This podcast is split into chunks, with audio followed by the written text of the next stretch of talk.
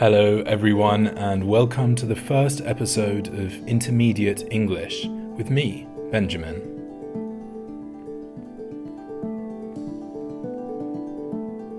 There are already lots of resources out there for people who are just beginning to learn English, but this podcast is aimed at people who already speak some English but would like to improve, people at an intermediate level. Maybe you're studying English at school or at a language school. Maybe you need it for your work. Maybe you are retired and you've decided to spend some of the free time that you have learning another language. Maybe you've recently moved to an English-speaking country. Each episode, I'll be looking at a different topic based on the English language, the cultures of English speakers around the world, or perhaps just a topic which I find interesting and that I would like to share with you. So that's a little summary of what the podcast is about, and I hope you enjoy the first episode.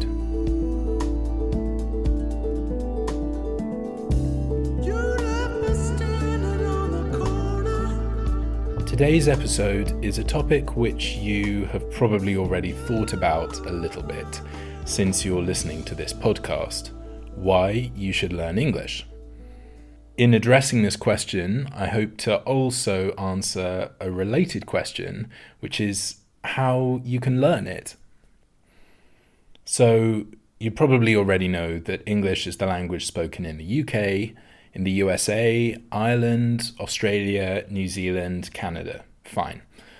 But all of these countries have other native languages. There are other languages in the UK. But before we talk about that, I should probably just tell you a little bit about the differences between the UK, Britain, and England, since you've probably heard all of these place names used interchangeably, used in place of one another. The UK is a sovereign state. It's a country. It has within it various other countries. Within the UK, you have Northern Ireland, Great Britain, which is the largest part of the UK, and you have a few smaller islands as well. Great Britain itself is made up of Scotland, England, and Wales. Often when you're outside of the UK, people refer to the UK as England, and the word England is used in place of the UK. It's quite common, for example, in France or the Netherlands to just say English when you actually mean British, and to say England when you actually mean Britain or the UK. So it's a little bit complicated, but that should give you some idea of what I'm talking about when I talk about England and the UK. It also happens to be where I'm from, which is why most of my references will probably be to British culture and to the UK and perhaps to England. So, back to language. Like I said, there are other languages in the UK.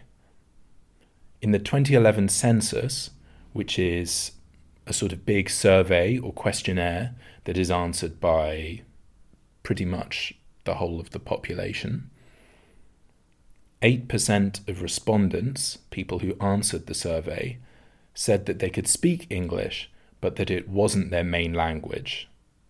So what languages were they speaking? Well, there are a number of other native languages in the UK. For example, Welsh, Scots, Scottish Gaelic, Cornish, Irish, and a number of others. All of these languages have roots that go back thousands of years. Some of them influenced modern English, the language that is spoken today by most people in the UK. And all of these languages were influenced by English as well. The reason why there are so many native languages in the UK is because Britain was invaded multiple times in its history, notably by the Romans, by the Anglo-Saxons, the Vikings, and then the Normans. Each of them brought their own cultures and languages, and as a result, Britain became a melting pot of languages and cultures. When I say melting pot, I mean that they all merge together, and there are elements of all of these different languages in modern English. If we think about some other English-speaking countries, you have the United States of America, where there's no official language, and the states choose their own official languages on an individual basis. I can't speak for other Anglophone countries, other English-speaking countries, but the British are not naturally the best at learning foreign languages. We often tend to assume that other people, foreigners, will speak English, and when we go abroad, we sometimes have a tendency to just speak English and rely on the fact that most people, in our opinion, speak our language. But there are lots of other English-speaking countries. So all of these countries which speak English as their main native language, the USA, the UK, Australia, New Zealand, and a few others, these make up what we call the Anglosphere. Beyond that, there are 55 further countries where English is an official language. And then there are another 16 countries where English is an official language, even though it is not a primary language, so not the first language. That means that there is another language, or perhaps many other languages, that are spoken more commonly, and yet English is still the official language. English is spoken across the world, on every continent. Why is that? Well, one of the answers to that question is about the British Empire. That's a pretty big topic, which we're not going to go into in a lot of depth today. But the British Empire spread the English language as well as British customs and British culture across the world for almost 400 years. And even after the empire became less important and declined in the 20th century, Britain maintained connections with its former colonies. A colony is a part of the world that is ruled over by an empire. So going back to the language, learning English allows you to communicate with a lot of people in these countries. Aside from the countries which speak English as a first language, English is a really common second language. There are 2 billion English speakers across the world. That's 26% of the world's population, more than a quarter. If you're traveling or engaging with people from other countries, often you will share English as a second language. This gives you the possibility to communicate, not only on a basic level, but also to share your opinions, your emotions, your experiences, your ideas, your stories.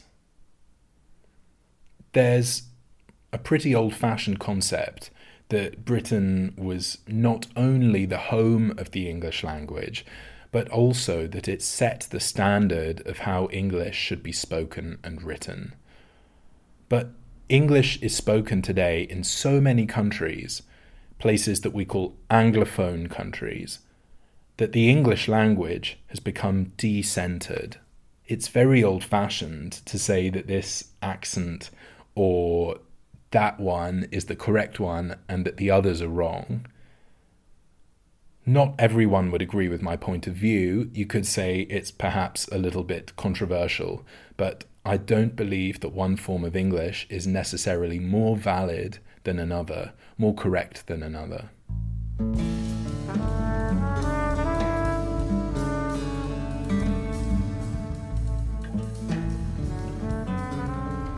Learning English also gives you the possibility to study in English. And many universities in Europe teach their postgraduate courses or even undergraduate courses in English. Undergraduate means the first degree you do at university, and postgraduate is the word that's used for any degrees you take after that. The UK has a really famous higher education sector. That means universities and equivalent colleges. And the UK has some of the most famous universities in the world. You've certainly heard of Oxford and Cambridge, King's College London, Imperial College, Edinburgh, but there are many others that I haven't listed here. There are too many to name. They are excellent universities and they're renowned across the world. The flip side of that, which means the other side of it, is that these universities can be expensive for international students, and they often cost a lot more than universities in other European countries. English is a really common language for higher education across the world. A lot of important textbooks and academic journals are written in English. Academic journals are the collections of essays that scholars write. And English is important in lots of different disciplines. There's a good chance, if you're listening to this, that you might not be interested in going to university and you're more interested in other things, while English is a really important language in lots of different areas of business, areas of commerce. It can be essential for speaking to clients, people that you work with, and customers, the people who buy your products and services. Across the world, English can help you get a good job, especially in fields like hospitality and catering. That means hotels, restaurants, bars, that sort of thing. There are lots of different places where you can study business English, maybe in your city or one nearby where you live. So these are all real-world examples of why English can be a really useful language, but it can also help you in lots of other ways. For example, it can give you access to English literature, which is rich and varied, and lots of it is available around the world, either in translation or in the original English. If you look at a list of the 10 highest-selling fiction authors, 9 of them are authors who originally wrote in English. So who do you think is on that list?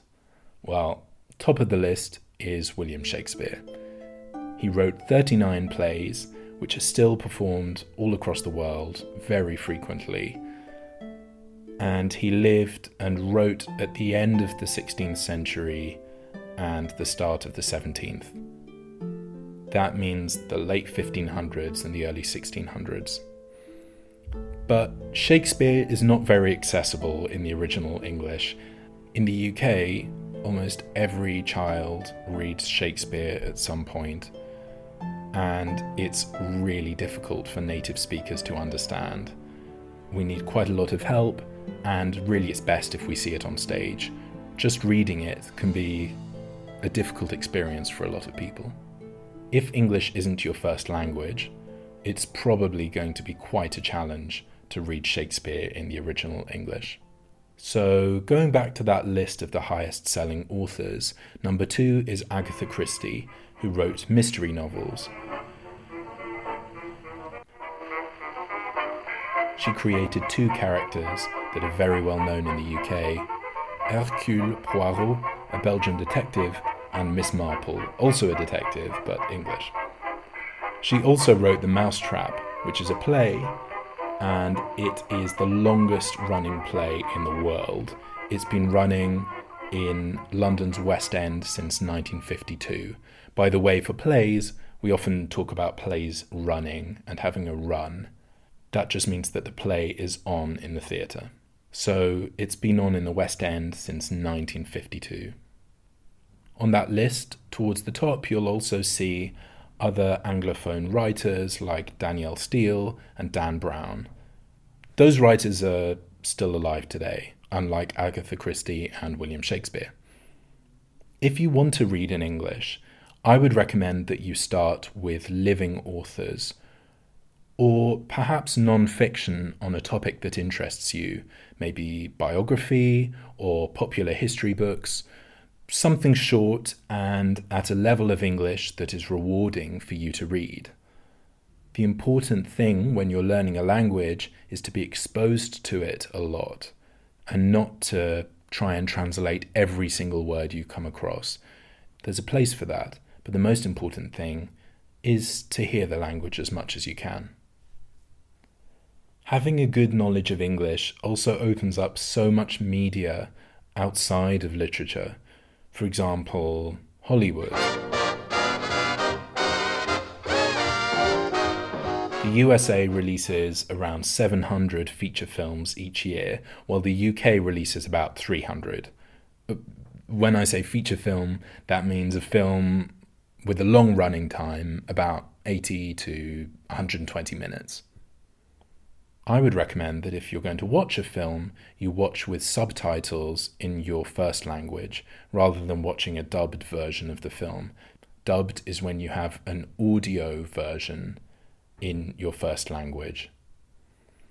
If you're watching it with subtitles, that means you can hear the original language and watch something that you also enjoy at the same time. There are also many fantastic series in English. One of the most popular over the last decade is Game of Thrones.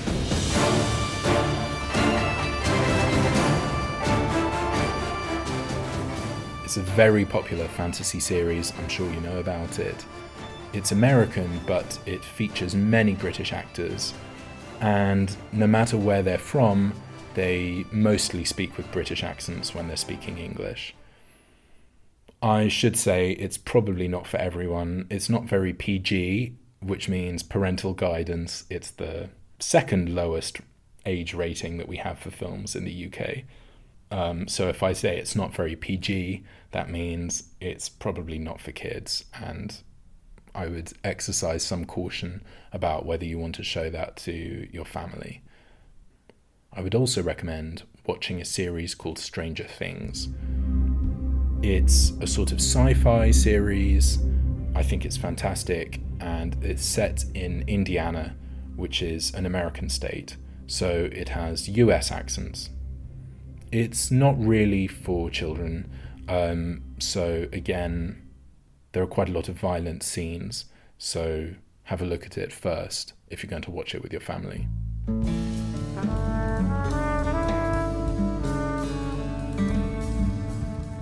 One of the aspects of culture for which the UK is very well known around the world is its music. The UK had a very vibrant music scene in the second half of the 20th century, and it continues to have a really big music industry today. Many artists around the world sing in English, and English has become a sort of global language for many different types of music for decades. So I think this is a really great way to learn English, because if there's an artist or a band that you like, listening to them is both educational and really enjoyable, and learning English this way means the time is going to fly by. It's going to go past very quickly. You can do things like writing out the lyrics, seeing if you can hear them correctly, looking up the lyrics online, and reading about the artists online as well. And mentioning the internet, English has sort of become the language of the internet. If you go on YouTube and read the comments, you'll often find that they're in English. As with so many aspects of global culture, English has become the global language.